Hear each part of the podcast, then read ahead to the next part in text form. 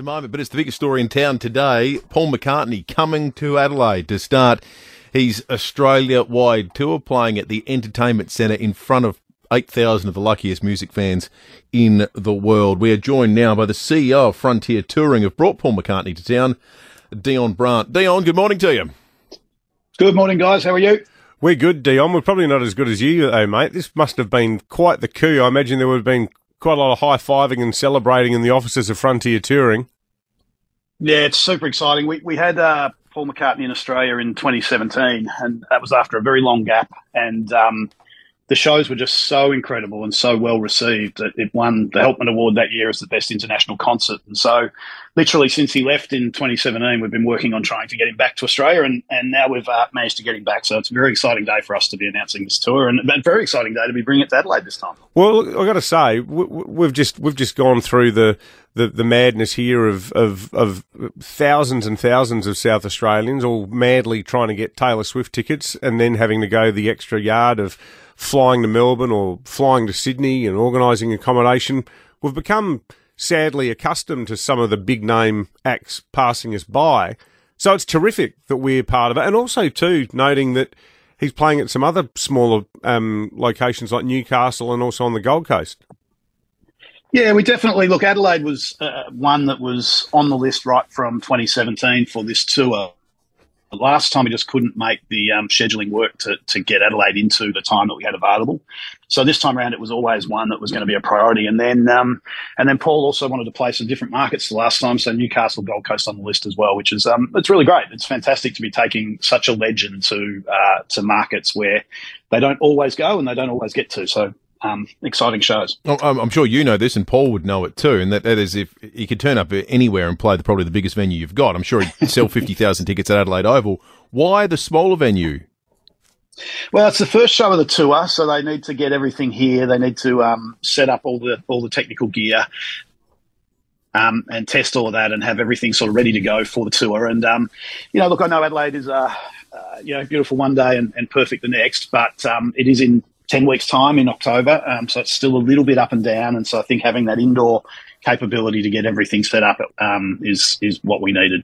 It feels like a really quick turnaround time mm. because often with these concerts, you know, you, you end up buying tickets for them and then almost forgetting that, that you had them. And because the show doesn't happen until like eight or 10 or 12 months later. But, but to, it, it's sort of um, right on the cusp of actually being here at being announced.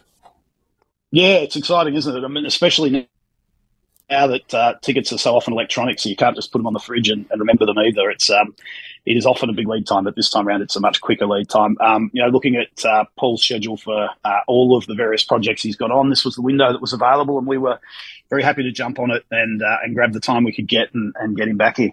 Yeah, no, it's great stuff. Actually, Dion, before I let you go, do you think Adelaide needs another bigger stadium? Like, as someone who's into staging these events, and obviously it's not an issue with with um with Sir Paul wanting to do a more bespoke type tour. But do you think that we miss out on things because we don't have the infrastructure?